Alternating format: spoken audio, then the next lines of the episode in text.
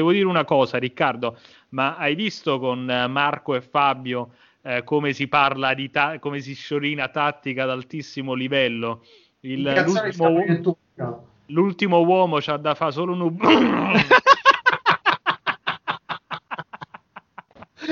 Dottor, scusate, ma che è successo? Che è successo? No, qui tengo un nipote che si chiama Geppino, figlio di mia sorella separata che è stata sfortunata col marito. Stamattina alla nascita sua ho detto Geppi, bello dello zio, vuoi un regalo per questa nascita? No, lui ha detto voglio un cavalluccio. Dice però, ha precisato, lo voglio rosso. Io quasi come se avessi avuto un presentimento, ho detto ma eh, Geppi, bello dello zio, ma per forza rosso deve essere il cavalluccio, per forza rosso. La patente, per favore. No, la patente non ce l'ho. Ah, è un grosso rischio. Sì, però io ho sempre con me una bottiglia di whisky Buck 69. E va bene. Anche voi, non prendete fischi per fiaschi. Solo questo è il fischi maschio senza naschio. No! È un whiskio fischio senza maschio. No! È un teschio maschio senza fischio. No! Un caschio moschio senza fischio. No! Col fischio. No! Col caschio? Nemmeno! Va bene. Stop! No, io vorrei sapere chi ha scritto queste battute. Come Me lo vorrei sapere pure io chi ha scritto le battute di questo 2020 che ci ha levato pure, pure Gigi Proietti, oltretutto nel giorno in cui avrebbe fatto 80 anni. Incredibile questo 2020, disastroso. Però, nuova puntata del podcast di Bella Vista Social Club, eh, quindi cerchiamo di non pensarci, di andare avanti, divertirci, eccetera.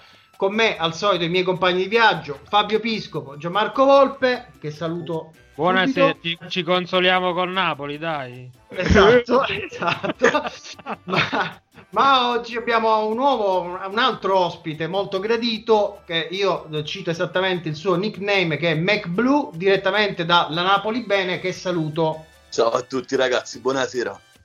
E buonasera, buonasera, buonasera. Allora ragazzi, eh, io avevo lasciato la, l'ultima volta cazzeggiando, se vince il Napoli a San Sebastiano mi dovete fare il, il, il, piatto basco direi che lasciamo proprio perdere perché non, non c'è proprio spirito di questa roba qua. Merda. Sì, appunto, la, il porpo. Eh, però eh, a, a, questo punto mi attacco al fischio maschio, maschio rischio, fischio raschio è che cavolo è sto Napoli? Che, non, che, è un irrisolto, è proprio un fischio raschio. Non, non, non riusciamo a dire questa battuta, ragazzi. Fabio, chi incomincia? Tu o facciamo i padroni facciamo, di casa? Lasciamo... Facciamo i padroni di casa come si deve. E allora, McBlue, che, perché ah, non riusciamo a dire questa frase di Napoli? Allora, eh, io credo che ci sia da fare un paio di precisazioni e, e ci siano da fare queste precisazioni proprio anche sulla scorta di quello che si è visto ieri sera. Eh, ieri si è affrontata una squadra che sono tre anni che sta lavorando e sa bene che cosa vuole diventare, ma soprattutto che cosa già sia. Noi essenzialmente se andiamo ad eliminare quel periodo che c'è stato tra l'arrivo di questo nuovo tecnico e poi quella sorta di calcio complicato che c'è stato post lockdown, stiamo vedendo questa squadra che sta essenzialmente nascendo e quindi che ci siano delle domande che ci sembrano senza soluzione a fine ottobre, inizio novembre, io credo che sia lecito. Senza preparazione, ci aggiungo, senza ritiro. Eh, sì, in Ed effetti... Un cambio generazionale, perché andato via Cagliecon non è che lo sostituisci come proprio DNA, come memoria storica di chi era abituato che su quella fascia ci si muovesse in quella maniera lì. Con Driss che ce lo troviamo 20-30 metri dietro, a volte purtroppo nella terra di nessuno quasi, e un centravanti che si muove in una maniera ancora piuttosto complicata. Allora, rinforzo la domanda, la giro a Fabio, però è questa, la, la rinforzo così la domanda. Sass- Napoli-Sassuolo, di cos'è che ti spaventava? Perdere così? Cioè il problema del Napoli è che sai quali sono i pericoli, però in questo momento non li sa, non, non, non li sa insomma, dribblare. O no? Tutti abbiamo paura del Sassuolo, ragazzi, diciamoci la verità. Sì, però io magari... non ci dormo la notte. No, non ho paura del Sassuolo come incubo, però del fatto che potesse essere una partita, eh, ah, capito? Però nel, nel, momento in cui è arrivata la notizia dei tre fuori del Sassuolo, eh, insomma, Berardi, Diuricic e Caputo, in questo momento secondo me Diuricic è, è veramente il giocatore che è cresciuto di più, quindi è un'assenza pesantissima. E allora ci aspettava magari un Napoli che fosse in grado di approfittare. Generale io eh, non ci vedo eh, grossi problemi se non quelli strutturali di una squadra, come diceva Marco, che sta nascendo, che comunque ha, delle problematiche di gioco legate a nuovi interpreti, di nuovi ruoli, uh, ma ci ho visto un Napoli che ha sbagliato molto uh, e soprattutto la partita la perde il Napoli la perde il Napoli divorandosi quei gol in apertura, regalando un rigore, non pareggiando la partita con due occasioni, perché c'è anche il colpo di testa di Osimen oltre alla, all'occasione di Mertens nel secondo tempo, là basta che la spizza e, perché consiglia è andato fuori tempo e pareggi la partita. Poi eh, c'è stata anche un po' di confusione sui cambi, è una sconfitta che ha tante, tante spiegazioni e poi c'è ovviamente la, la, difficoltà del Napoli che si è vista anche nelle partite precedenti di proporre eh, in maniera continuativa un certo tipo di calcio perché eh, questi sono quasi tutti contropiedisti e quindi fai fatica nel momento in cui ti trovi una squadra arroccata dietro come era il Sassuolo in versione anomala di, di ieri sera. Gianmarco, sto fischio raschio senza il rischio col caschio? È un po' un caschio raschio senza maschio. Mm. E... Allora, io sono un pochino più critico, eh, ne, ne, abbiamo discusso anche con, uh, con MacBlue. Eh, allora, questa cosa però io rischio di dire il tuo nome ogni no, volta. No, no, si, può dire, si, può dire, tranquillamente. Stavamo parlando proprio prima, cioè potete chiamarmi Marco e potete... Ah! Insomma, come vi viene così va bene. Va bene, agevolo allora anche il codice fiscale. Vai. no, allora ne abbiamo parlato pure con Marco, eh, insomma ci sono state un po', un po di polemiche. Eh, che, che, è un po' bello perché se no noi qua siamo, siamo sempre d'accordo e, e, la gente, i nostri 25 ascoltatori si annoiano. E, eh, allora, seco- io sono abbastanza preoccupato, devo dire la verità, perché è vero che il Napoli è una squadra in costruzione, ma il trend non mi sembra eh, roseo, nel senso che abbiamo fatto una, sicuramente una grande partita con l'Atalanta e dopodiché ho visto una squadra eh, con un atteggiamento abbastanza passivo in tutte le uh, uscite successive. Uh, ieri mi si fa notare che il Napoli si è mangiato 3-4 occasioni da gol. Uh, è vero, c'è quella clamorosa soprattutto di Osimen barra Osimen. però è chiaro che il Napoli con il, con il, Sassuolo in casa le sue occasioni da gol, eh, se non altro per la sproporzione tecnica eh, tra le due squadre in campo, ce le deve avere. Uh, quello che mi preoccupa è il fatto che, a mio avviso, il Sassuolo è venuto a giocare a Napoli con un'idea di calcio molto più chiara rispetto a quella del Napoli e, uh, e questo si è visto in campo. Uh, perché al di là degli, de, de, de, delle, insomma, della la, la più clamorosa palla da gol del Napoli è nata su un errore del portiere, esatto. che poi lo Questo stesso portiere, che, che poi lo stesso portiere, esatto. Ma Anche... per il resto il Napoli ha costruito poco con la sua idea di calcio. E il problema è che io non riesco manco a capire in questo momento quale sia l'idea di calcio del Napoli, perché abbiamo dei calciatori tipo Osimen, tipo Lozano, che sono dei contropidisti puri, Uh, ma non mi sembra che stiamo cercando di fare un tipo di calcio in grado di valorizzarli. Questo è, è un po' il mio punto in questo momento, 2 novembre 2020. Sentiamo MacBlue perché ho capito che c'era un contrasto fra di voi. No. Eh, sentiamo quell'altra campana. Finiremo a pesci fetenti, Marco. Allora, io dico come prima cosa che la palla gol secondo me più netta, quella là che non ho potuto digerire non è quella sui piedi del ragazzino, qua stiamo parlando di un fine 98, sì. che non ha nella qualità del piede proprio la sua... Là, là fai una finta. Puoi fare tante cose, però secondo sì. me la palla che gli ha poi nel secondo tempo scucciaiato Politano, mm. uno come Mertens da quel piede, da quel Grazie. calciatore, in quel momento io non posso credere che quel pallone non venga messo nello specchio. Cioè eh. là e si è capito che fosse svoltata quella partita e fosse svoltata male.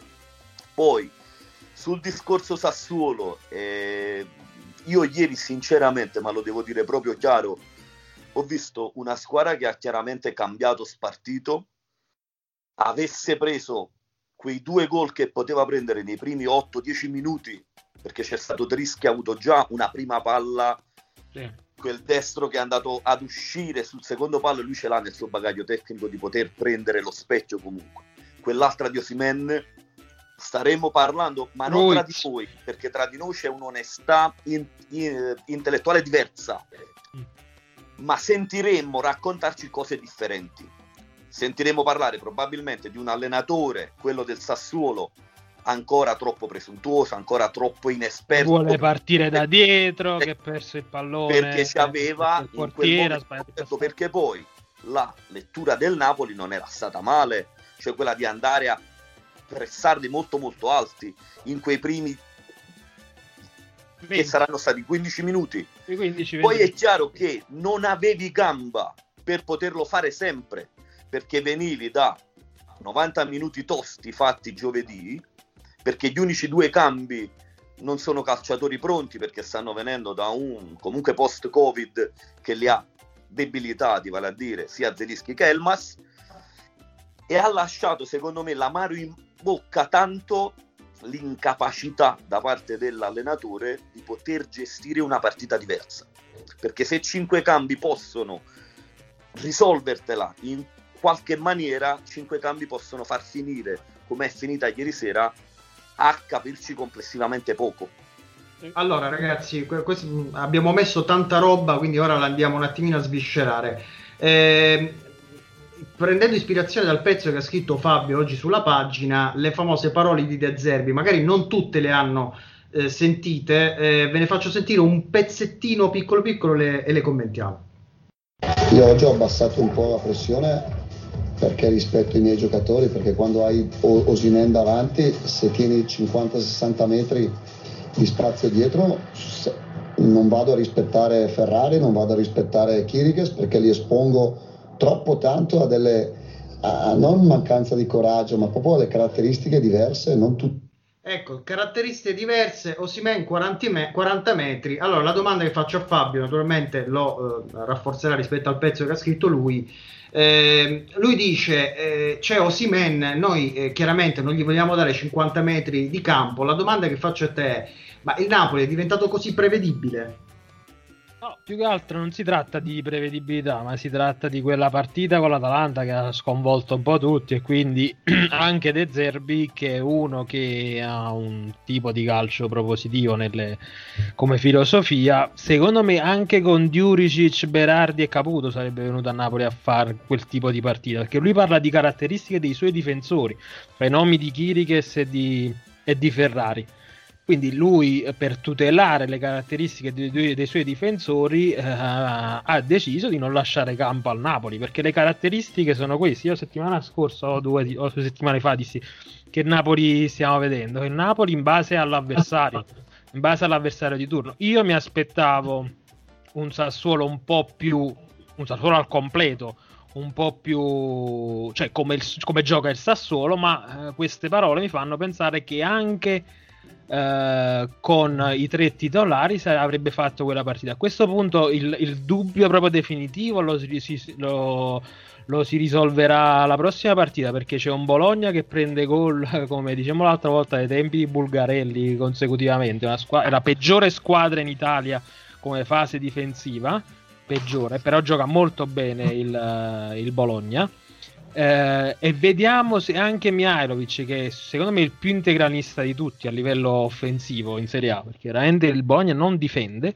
Vediamo se anche Mihailovic si, si adatterà alle caratteristiche del nuovo Napoli. Sarà, è, è una curiosità, perché ripeto, io la vedo, vedo così. Insomma, lui sarebbe venuto comunque a giocarsi la partita a corto.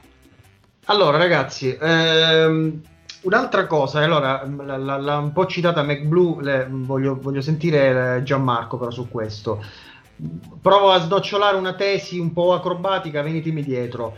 Eh, Mertens, io lo vedo spento e secondo me la motivazione non è di tipo calcistica, ma di tipo quasi esistenziale e ambientale. Cioè Mertens, se ha una caratteristica, era l'entusiasmo di vita Mertens è chiuso in casa, non, non, giuro che non sto scherzando, io lo penso realmente, è chiuso in casa, seppur una bellissima casa a, a Donnarna, mm. eh, non può andare a cena, non può stare con la moglie che sono due ragazzini, eccetera, eccetera, va a casa, allenamento, allenamento a casa, secondo me si sta spegnendo.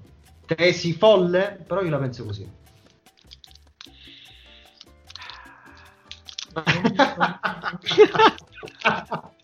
e toccare a te, Giamma. Vai, eh, vai, sei sempre a me. Ah, non, non, non hai idea di che cosa succede in questo podcast, perché queste cose arrivano sempre a me. E... No, non me la sento di venirti dietro. Vabbè, ma io sono un pantofolaio, io sto benissimo a casa in lockdown. Eh, no, vabbè, ma eh, allora, io credo, innanzitutto volevo dire un'altra cosa, scusami, riallacciandomi a, al discorso di De Zerbi che mi ha fatto venire in mente, ma Kirikes, ma quanto è resuscitato con, con rasandosi i capelli e col pizzetto? Secondo me molto... È Una nata svolta cosa. sexy incredibile. Svolta sexy del 2020. Killer, voglio. C'è, Franz c'è... Beckenbauer no, c'è, c'è, c'è veramente speranza per tutti. E su Mertens io credo che la questione sia prima di tutto tattica, poi ci sta pure eh, il uh, Mertens, lo sappiamo, è un viveur, eh, è uno che vive la città, eh, però io credo che poi quando sei sul campo ehm, queste cose tendono a contare poco. Eh, io penserei di più al fatto che lui in questo momento sta cercando di adattarsi in un nuovo ruolo è un ruolo complicato eh, perché eh, gli viene richiesto di fare delle cose che non, lui non ha mai fatto in carriera prima, di, prima d'ora e ricordiamo pure un classe 87 insomma te ne 33 anni eh, non è esattamente di primo pelo e, e, uno dei problemi, delle incognite grosse di, del Napoli di Gattuso di quest'anno, io credo sia proprio la posizione di Mertens, la posizione del, del trequartista. La prossima partita vedremo proprio uno dei giocatori che interpreta meglio il ruolo in Serie A, che è Soriano. In quel sistema di gioco, secondo me, è, è uno dei migliori inter- insieme a Diuricic. Proprio in quel tipo di ruolo là è che, che Mertens Soriano che nel 2015 fu a credo due o tre minuti da vestire la, la, maglia del Napoli. penna. la penna la penna. La famosa penna. qualcuno voglio è proprio una tragedia. Che se ci penso mo cioè dico com'è possibile che Soriano potesse intossicarmi la vita? Sì sì, perché poi sei fatto un anno con David Lopez, primo cambio delle mezzane. Però occhio, eh, pensate alle svolte della vita, cioè eh, ai sliding doors calcistici. Se fosse arrivato Soriano, Sarri 2015 avrebbe, avrebbe cambiato con... così in fretta, sarebbe passato così in fretta dal 4 eh, che cos'era? 4-3-1-2 1-2 al 4-3-3? Boh. Probabilmente no. Probabilmente no, quindi magari ci saremmo. Eh, stiamo parlando troppo di Soriano e che puntualmente, come nella storia del Napoli, eh, domenica farà il partitone. Quindi sta, stiamo e, molto. E, e questo è anche vero. Magari, magari, dopo in fase di montaggio tagliamo tutta questa esatto. parte. C'è anche l'idolo scout in domenica, eh? occhio ragazzi.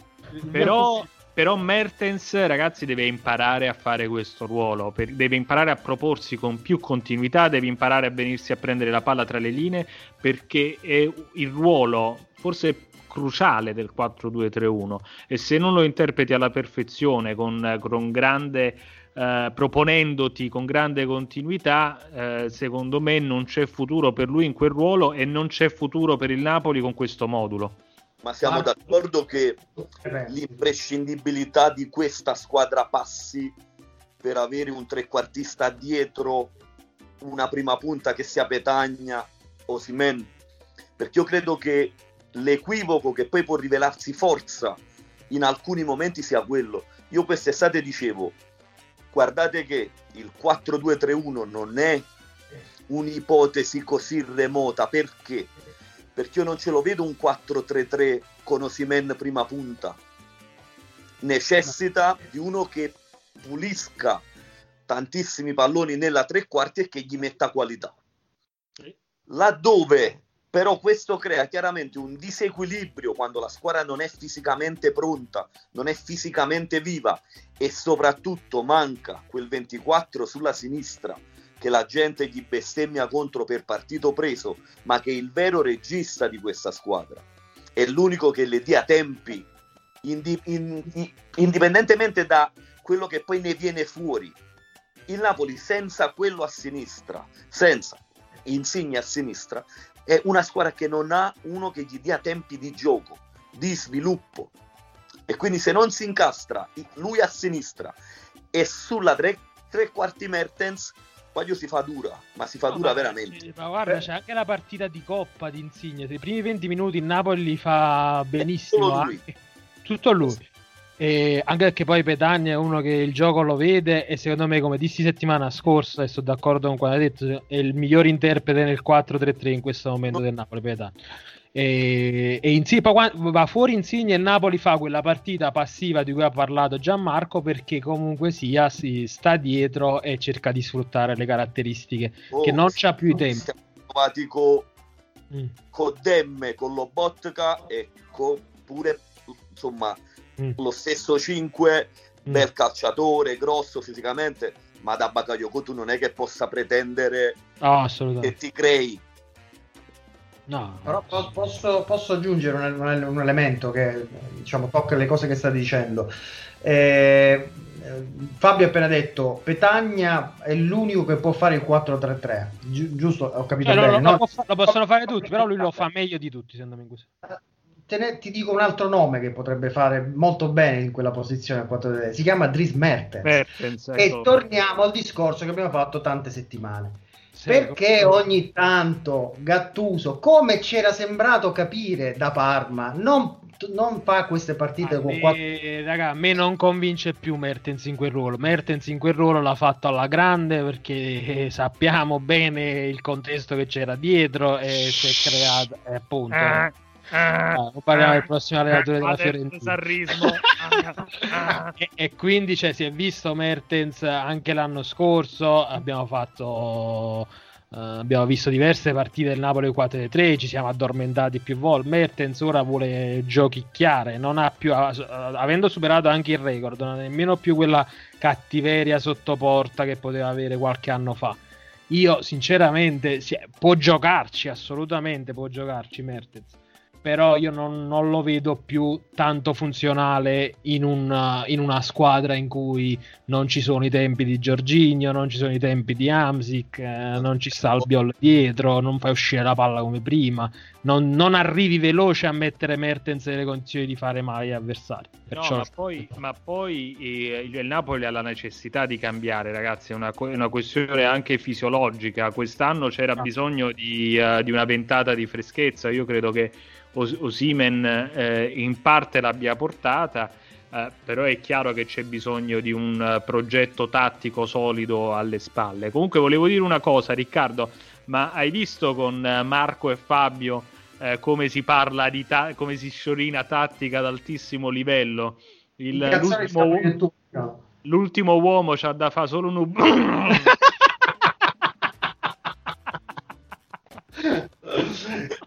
ci piace tanto la tattica, cioè, è, è, quasi una masturbazione, diciamo, no?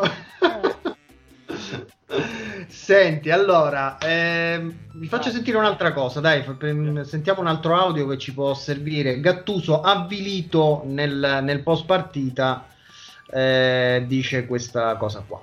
Noi non dobbiamo ascoltare quello che dicono eh, in giro, scudetto, non scudetti, noi dobbiamo eh, pensare di arrivare nei primi quattro e dopo, e dopo, vediamo, perché in questo momento, eh, ripeto, è un campionato secondo me molto, molto, molto forte quest'anno, le partite sono tutte difficili. Le partite sono tutte difficili, eh, dice lui. Eh, allora, io vi dico, eh, l'anno scorso, se, se, c'era una caratteristica del Napoli Gattuso, e che spesso decideva di, di stare sulla difensiva. Cioè la partita con la Real Sociedad, Marco, eh, mi ha ricordato molte partite dell'anno scorso, ad esempio molte delle, de, di quelle che sono state giocate nella parte finale della Coppa Italia. Perché diciamoci la verità, la Coppa Italia la porta a casa con partite difensive, dico bene. Quindi la domanda è, il Napoli deve essere per forza dominante?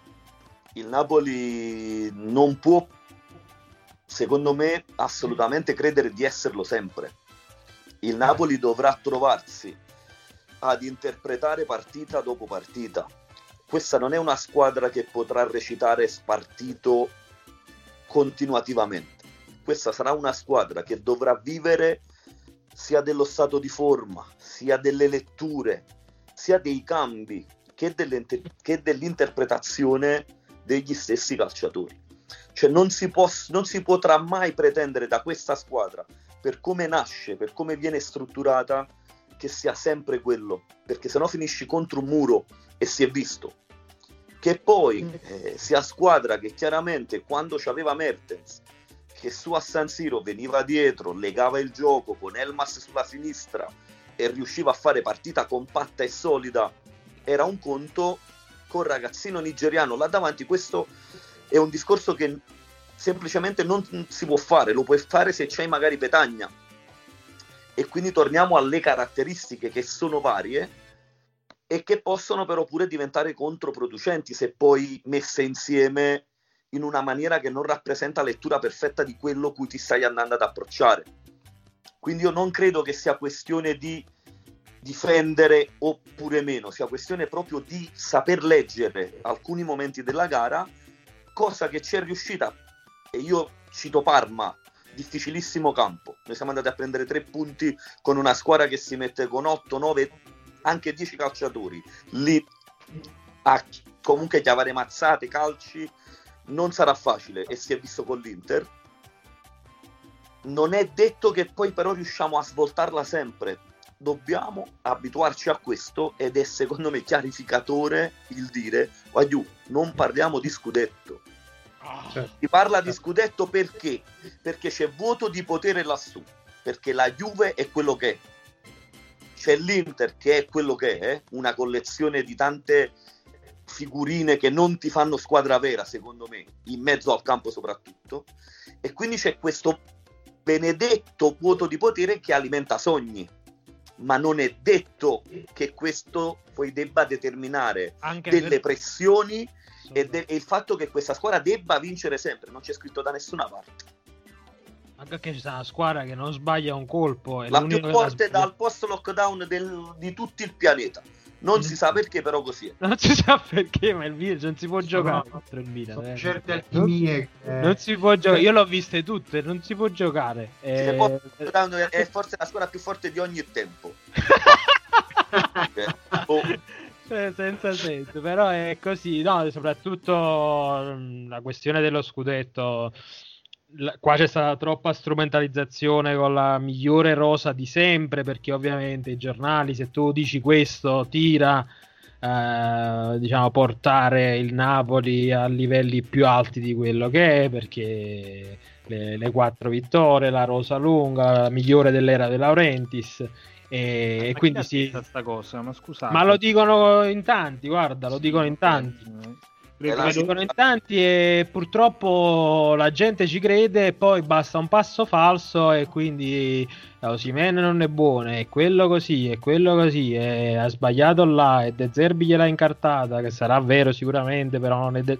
Cioè, si crea praticamente una, una, una situazione di ansia anche nei giocatori che ho visto nel secondo tempo di ieri, secondo me incide anche lì il fatto che tutta la piazza sia fomentata su questa cosa. Il Napoli deve arrivare tra le prime quattro. Questo è l'obiettivo. Non ha l'obbligo di vincere, deve mettersi nelle condizioni di poter approfittare, come diceva Marco. Anche se in questo momento aiuto, eh, non si scherza. Cioè, Zlatan è... Col Milan, eh, col Cavaliere Nero per citare, per citare sempre l'ottimo. Senti, ma eh, Mac Blue ha citato per, ormai per tutta la puntata questa cosa del ragazzino Gianmarco, del ragazzino 19enne, eccetera, eccetera. Fine 98, eh, sì, sì, sì, sì, no, no, no, dicevo, no, no, no, No, no, assolutamente, no, no, è, è, un ragazzino, assolutamente. Però allora, eh, Gianmarco, effettivamente la differenza fra eh, le competitors del Napoli in questo momento è che tutte hanno un totem, cioè l'Inter a Lukaku, la Juve a CR7, Ibrahimovic per il Milan, considero anche un totem eh, immobile nel senso che per il campione italiano è un totem obiettivamente ha fatto 36 gol. Questa senza Geco alla Roma. Allora questa assenza di totem che significa sia dal punto di vista tattico e, e calcistico ma anche di spauracchio per gli avversari ed avere invece un promettentissimo ragazzino di 19 anni appunto come diceva Meg Blue può essere un problema?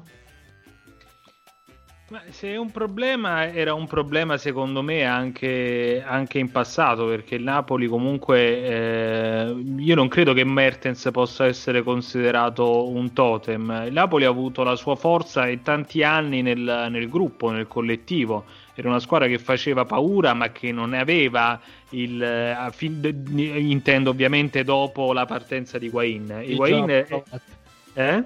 Di Giobbe Coat. Giobbe Covatt era il vero totem del Napoli.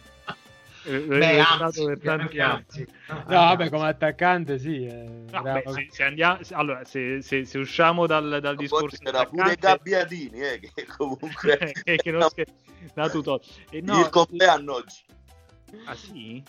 Suo e anche di Donadoni, voglio cioè incredibili. Il 2 novembre. Cioè... Che notizie, queste, queste notizie ve le dà solo il podcast di Bella Vista Social Club, ragazzi. Entrambi, tra, entrambi molto frizzanti, tra l'altro, come personalità, Donadoni e Gattellini, degli zuzzurelloni. No, perché altrimenti ti dico che il Napoli il tot difesa. Quello è, bravo. E in attacco no, non ce l'ha eh, beh, non credo che questo sia, sia, un grosso problema. Il problema, e, e, così mi riallaccio anche a quello che diceva Marco prima, è che è vero che il Napoli deve eh, sicuramente eh, cambiare, non avrà un'identità ben definita come, come in passato, dovrà interpretare le partite, dovrà, dovrà, adattarsi in qualche modo anche all'avversario, cosa che a me repelle un po', ma, ma, ma va bene così perché a calcio non si può giocare in un solo modo però deve mettere i suoi migliori giocatori in condizioni, in, in, condizione in ogni partita eh, di esprimere il massimo del loro potenziale. E, e, il problema del Napoli di queste ultime partite è proprio questo, che i punti di forza del Napoli, ovvero Mertens, eh, Osimen, o almeno quelle che sono Lozano, insomma le, le, le frecce di quest'anno, io le vedo non a loro agio, non completamente a loro agio. E, e bisogna inventarsi qualche cosa a livello tattico eh, o comunque di interpretazione delle partite eh, per, per, fare in modo che, che, che, si trasformino in veri punti di forza.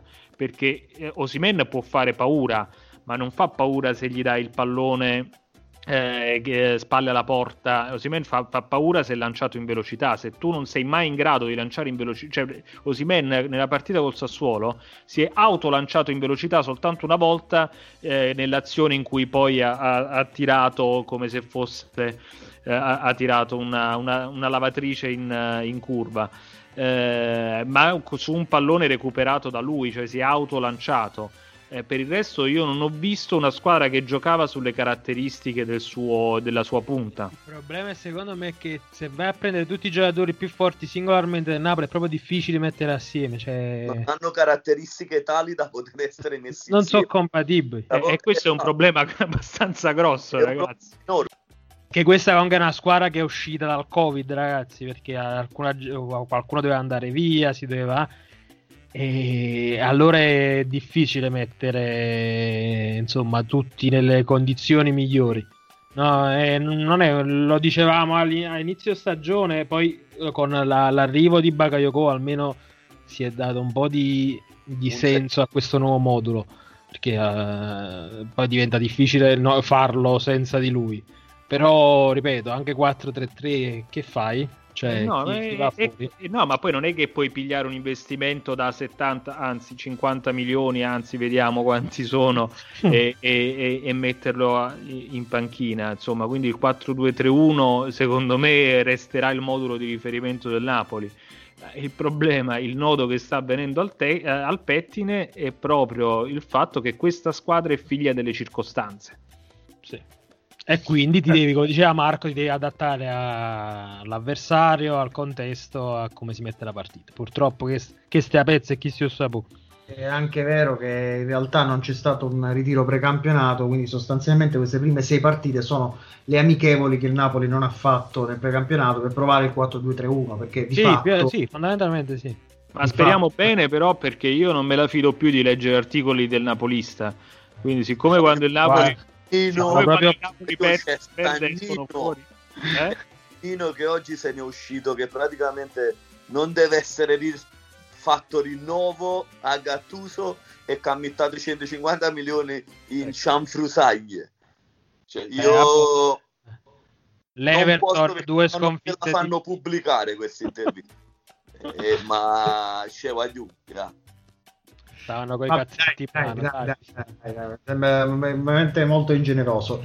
Allora, almeno l'unica buona notizia in questa cavolo di settimana, così, a parte la vittoria di San Sebastiano, erano stati eh, i 60 anni di Diego Armando Maradona, che voglio dire sono sempre un evento eh, di un certo tipo.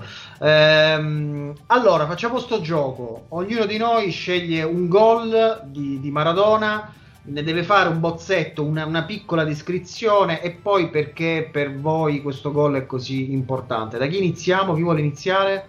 Marco. Al... Marco? Marco, certo. Io. Vai, Marco. Allora, io ho scelto un ricordo a cui sono legato chiaramente a livello emotivo, eh, per, perché mi ricordo ero con questa radiolina che era praticamente come uno di famiglia proprio, e poi lì a fianco a me c'era nonno. Mm. Ci fu questo gol lì a San Siro con l'Inter, con una maglietta bianca bellissima, sporca di fango. Il gol dello 0 a 1, poi finì 1 a 1 sul rigore pareggio Bredi e ci sono legato pure perché dentro c'è un altro pezzo a cui io sono legatissimo che si chiama Bruno Giordano, che è il mio grande amore. Mm.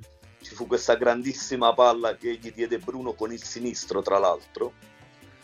Poi ci fu questo stop di petto di insomma, Diego e sembrò che non passasse più il tempo, cioè sembrò che quel pallone restasse per ore in aria, colui che guardava Zenga e poi che l'andava a mettere lì con il sinistro nell'angolino alla sinistra in quelle bellissime reti nere che aveva San Siro. E quindi ancora oggi riesco a ricollocarmi in quella casa via Mario Ruta, rivedo una bottiglia di Coca-Cola di quelle lì di vetro, eh, quella bella brocca con l'acqua con idrolitina, no? Cioè, rivedo tanti particolari e quindi insomma questa è la mia scelta. Bella, bella, ci è piaciuta. Allora, Fabio, cioè Marco, chi vuole? Io, vabbè, io sono, sono sintetico, l'ho, ho scritto un pezzo l'altro giorno, Napoli-Milan, eh, gol di, del, dell'anno del primo scudetto. E insomma, scritto tutto nel pezzo, è proprio il... Mi, mi, mi colpisce soprattutto per la lettura della, dell'azione del gioco e e la capacità. Eh, Marco fa vedere il pallone di quell'anno. E, e niente, cioè, già ho detto tutto lì, un gol impressionante anche per controllo, dribbling e tiro in un secondo e 30 centesimi, mi sembra una cosa... Io andavo lì a, col foglio di carta a segnare ogni volta e usciva quasi sempre un secondo e 30 centesimi e, e non, non, è possibile, insomma. Va bene, io se, siccome tutti gli altri posti erano occupati Uh, mi, mi, accontento tra virgolette eh, no tra l'altro eh, mi si faceva notare che ricorre l'anniversario tra, tra poche ore mm. uh, il, il, la, la, la, punizione uh, fantastica contro la Juventus mm, motivazione direi perché mi ha insegnato che si può fare male anche con la più grande delicatezza del mondo ah non abbiamo, ecco, dobbiamo procurarci. Ci sono inumidite le mutandine di Dobbiamo procurarci degli applausi. Sì, quel, quelli lì, insomma, sottofondo, va, servono. Eh, questo sarà lo step 2.0. Se me lo dicevate prima, chiamavamo Blu e anche Viviana e mettevo qua nella stanza e facevo fa. Però scusa Fabio, potresti anche montare questi applausi ora, vai. Grazie, grazie, grazie. Vai, Ricca, è il tuo, dai. Eh, il mio è un gol diverso in realtà, perché è un Napoli-Sandoria del 1987, se non vado errato, alla fine il risultato sarà 1-1, il Napoli perdeva, ma la pareggia con una volata di Renica sulla sinistra, quando c'era il libero, non so se vi ricordate, che mette questa palla, palla che rimbalza praticamente rasoterra. Allora, eh, il famoso professor Dalmonte, non so se vi ricordate, medico nutrizionista degli anni 80, disse di Maradona che era una palla di gomma, cioè che il fisico era come quello di una palla di gomma, cioè si poteva in qualche modo eh, muovere in questo modo. Lui si getta sulla palla rischiando ufficialmente eh, l'osso del collo, cioè si poteva veramente ammazzare, invece di provare a allungarsi di piede si butta di testa e la colpisce, fa il, forse l'unico grande gol di rasoterra della storia del calcio. Questo per dire che eh, appunto era un genio di testa, di testa eh, era un genio del calcio, forse anche per queste cose che da lui non ci si aspettava. Quindi questa è la, è, è la mia scelta. Ehm, Beh, okay. altrimenti, altrimenti, sei solo Messi. Altrimenti, eh, questa, qua ci vuole un'altra parte. E poi c'è chi dice che quel pallone in realtà sia stato colpito con la mano. Ma ah. io se me lo posso permettere dico sti cazzi. Perché il pensiero di andarci in quella maniera chiude ah. ogni discorso. Cioè quel pensiero poteva essere il suo e il suo e basta. Marco, ti do questa notizia. In realtà era la mano di Dios. Esatto. e poi quel gol dell'1-0 ce lo segnò Lorenzo che spaccò mezza porta sotto la curva B e si mangiò il 2-0 clamoroso sempre sotto la B. Cioè, è una memoria storica spaventosa. Lui, lui c'ha il culo di averlo visto, quindi l'odio. allora, noi nella parte finale di, del nostro podcast, diciamo, facciamo, diamo spazio alle domande dal Soviet. Quindi se per voi va bene io vi leggerei qualcosa, eh, qual- qualche tema l'abbiamo trattato, però insomma proviamo anche a dare nuove sfumature. Ad esempio, eh, Fabio Raffaele Pannone ci chiede: il Napoli è Mertens dipendente? Quando il belga non è in giornata in assenza di Insigne, il Napoli non si esprime quasi mai per niente in avanti. In parte ne abbiamo eh, parlato. Eh, sì, magari... ne abbiamo parlato. Insomma, sinteticamente, in assenza di Insigne è già un bel problema. Come... Vuol dire che sei dipendente da Insigne. Esatto. esatto, sei dipendente da Insigne e Mertens in questo ruolo è comunque sposta. E quindi quando non è in giornata si paga. Ok, eh, qua vado da Gianmarco. Raffaele Saracino chiede cosa ci manca per trovare la giusta identità e intensità? Ma io credo che sia una questione, come, come scrivevo ieri, di, uh, di, atteggiamento degli uomini in campo. Ora, l'identità chiaramente è un concetto molto complesso che si costruisce eh, nei mesi, negli anni.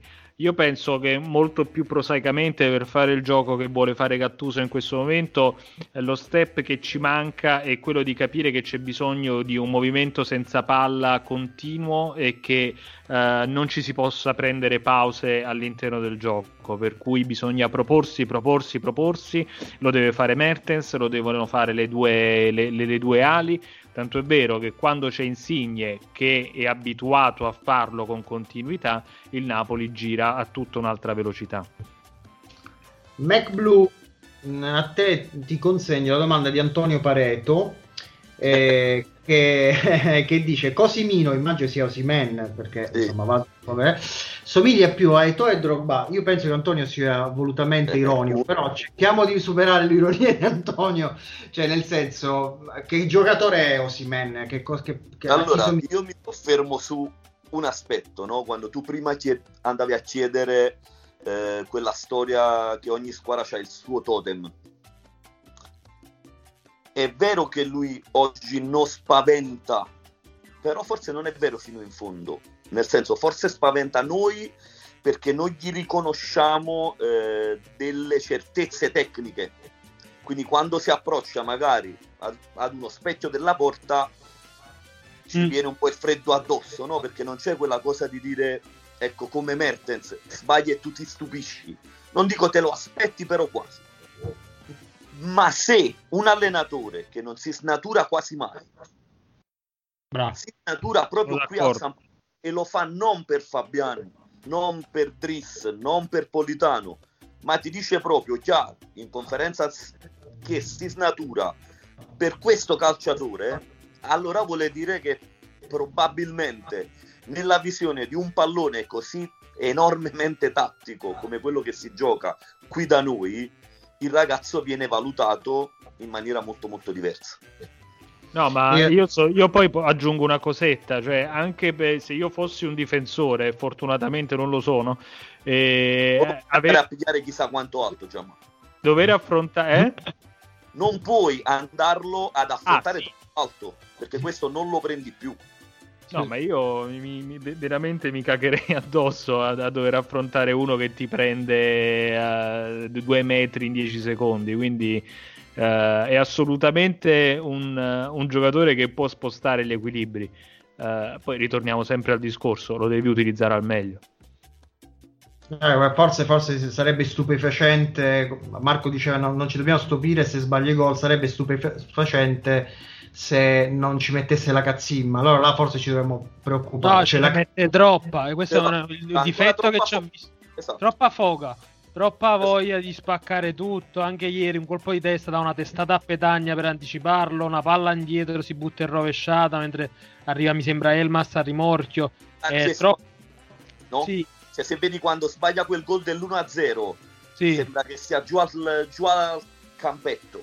Sì, sì, sì, sì, è proprio eh, è un ragazzino d'altronde. Comunque, eh, al di là dell'anagrafica che 21 anni non sei proprio giovanissimo, ma questo c'è un campionato in Belgio e, mezza stagione in Francia. Ah, Giovane proprio esatto, come carriera calcio, capito? esatto, quindi va, va aspettato e proprio per questo, per il discorso che facevi tu, Ricca, sui totem, eh, il Napoli non può essere accreditata come squadra da scudetto perché non ha ancora quella certezza in attacco che ti garantisce. Che soprattutto poi in questo modulo lo dimostra il Milan. Tu hai bisogno del centravanti che ti fa gioco.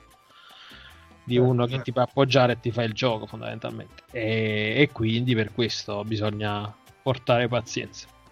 Guarda, per sottolineare la grande sintonia che noi abbiamo con gli amici del, del Soviet, Andrea Lisbo Parrella praticamente fa una domanda un po' lunga, quindi non la leggo tutto, però conclude, conclude dicendo ho due domande, possiamo fare bene anche con una punta centrale che come dici Gattuso è un bomber, fa riferimento a Osimhen e la seconda, le nostre i vari Ronaldo, Lukaku, Immobile, Dzeko eccetera, noi riusciamo a essere competitivi solo con Osimhen, quindi incredibilmente vedi alla fine Sì. stiamo andando su quel, su quel percorso là. Abbiamo già risposto. Siamo Allora, sintonizzati con la base. Hai visto? Visto? Eh, beh, certo, fondamentale. Che radicamento Eh, territoriale. Allora, Giovanni Bratomi non fa una domanda, fa un puntini, puntini, puntini, però io la, la trasformo in una domanda a tutti voi e chiudiamo.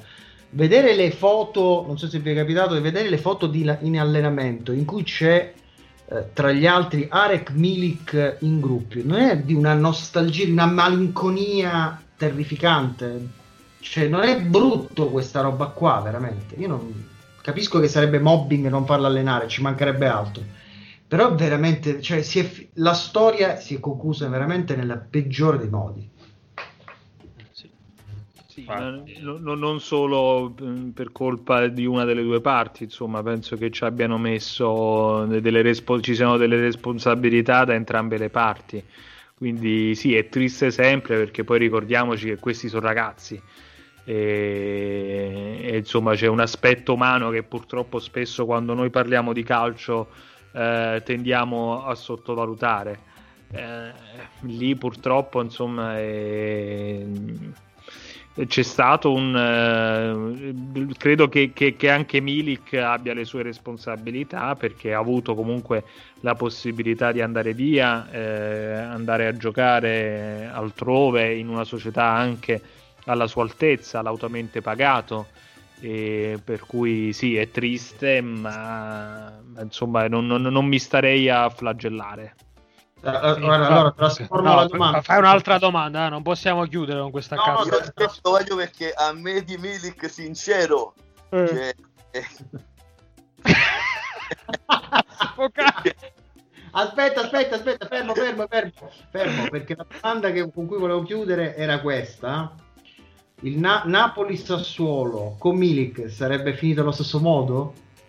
No, per 3-0. Io credo che Milik, sinceramente, eh, non è perlomeno per me in grado di suscitarmi un'emozione particolare. Cioè, non è proprio in grado di farmele provare, ma né quando insomma, giocava, ora il fatto che si alleni, non giochi, va giù, proprio no. Cioè, eh... Un'emozione da poco. Sì, è uno che non mi ha mai fatto sangue, quindi che non riesco. Vabbè, quando tirò addosso a Donnarumma, però sì. Quello era un altro sangue, è un sangue con due È un sangue che dà...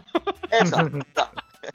Però io ve la contesto perché comunque qualche partita Milik l'ha decisa no? e sono serio. Qualche io, zampata l'ha messa. Cagliari, Bergamo, esatto. con la Lazio. Per l'amor di Dio, no, io ti parlo proprio che è un calciatore che al di là dei gol, sì, media gol molto importante, anche discreti colpi. È un calciatore però che non mi ha mai scaldato il cuore. Quindi l'ho ringraziato per quello che ha fatto, ma non l'ho rimpianto mai. Ragazzi, ma è, è Milik, però io non è che voglio sempre difendere Milik, però ricordiamo anche che ha avuto l'infausto compito di sostituire eh, Giobbe Covatta, eh, su cui adesso facciamo ironia, ma è stato, io credo, il più grande centravanti che abbiamo visto a Napoli. Eh, Fabio, ma per te era lo stesso Milik, però. Cioè, perché io il Milik che mi tagliava il campo e andava a fare il gol col Bologna facendo Eh, sì. un profondissimo taglio di 40 metri. Io Mm. poi non l'ho visto più. Sì, no, beh, è rimasto Ah, condizionato. era un tipo di Sì, sì, però lui comunque non l'ho non, è mai più. stato un centravanti vero, sia prima che dopo, è stato più un giocatore eh, anche perché di testa è, è zero per me. fisico Sì. da prima, qualità da seconda, Da sempre- seconda, è un kicker, sai, che comunque certi, alla fine è un, un Gabbiatini che ce l'ha fatta, si può dire per certi versi. E comunque, come diceva Gianmarco, quella è una cosa che incide però, perché tu sei venuto dopo Higuain e quindi per il discorso scaldare il cuore. Ok, la doppietta a Kiev, però insomma... Ma- Dopo Higuain, dopo Cavani, eh, Eh, esatto. e, e poi dopo è venuto Mertens a fare il, il centrale. palato troppo buono, quindi... Oh, vero, vero, la malinconia di questo novembre, di questo eh, 2 novembre, che il giorno Sì, dei morti infatti, ci sta a chiudere no, così, però. 5 minuti di un giocatore praticamente grosso. Siamo in totale malinconia. Ragazzi, chiudiamo eh, sei, sei punti fra, fra Rieca e Bologna, cioè non si scappa da, da sta roba qua, no? Riega, Perché sì, sì. Bologna, ripeto, è una squadra che concede tanto. Ha vinto domenica, cioè sabato. Tornato Barro. Fortunatamente anche per i miei fantacalci ci ho investito. ha tanto. purgato il Napoli l'anno scorso. Barro, beh, Insomma- bel chi- a proposito dei giocatori che calciano bene. Sì, E niente, sta- pensi- state, foment- state fomentando il mio animo d'annunziano dicendomi che dobbiamo andare a espugnare fiume. Eh, esatto, Riega. Ragazzi, vi ringrazio, è stato un bel pomeriggio anche questa volta. Marco, vienici a trovare un'altra volta. Un abbraccio ragazzi, quando volete, veramente grandissimo piacere. E ciao a tutti. Ciao, Ciao, ciao, ragazzi, ciao. Un abbraccio. Ciao, ragazzi, ciao Marco, alla prossima.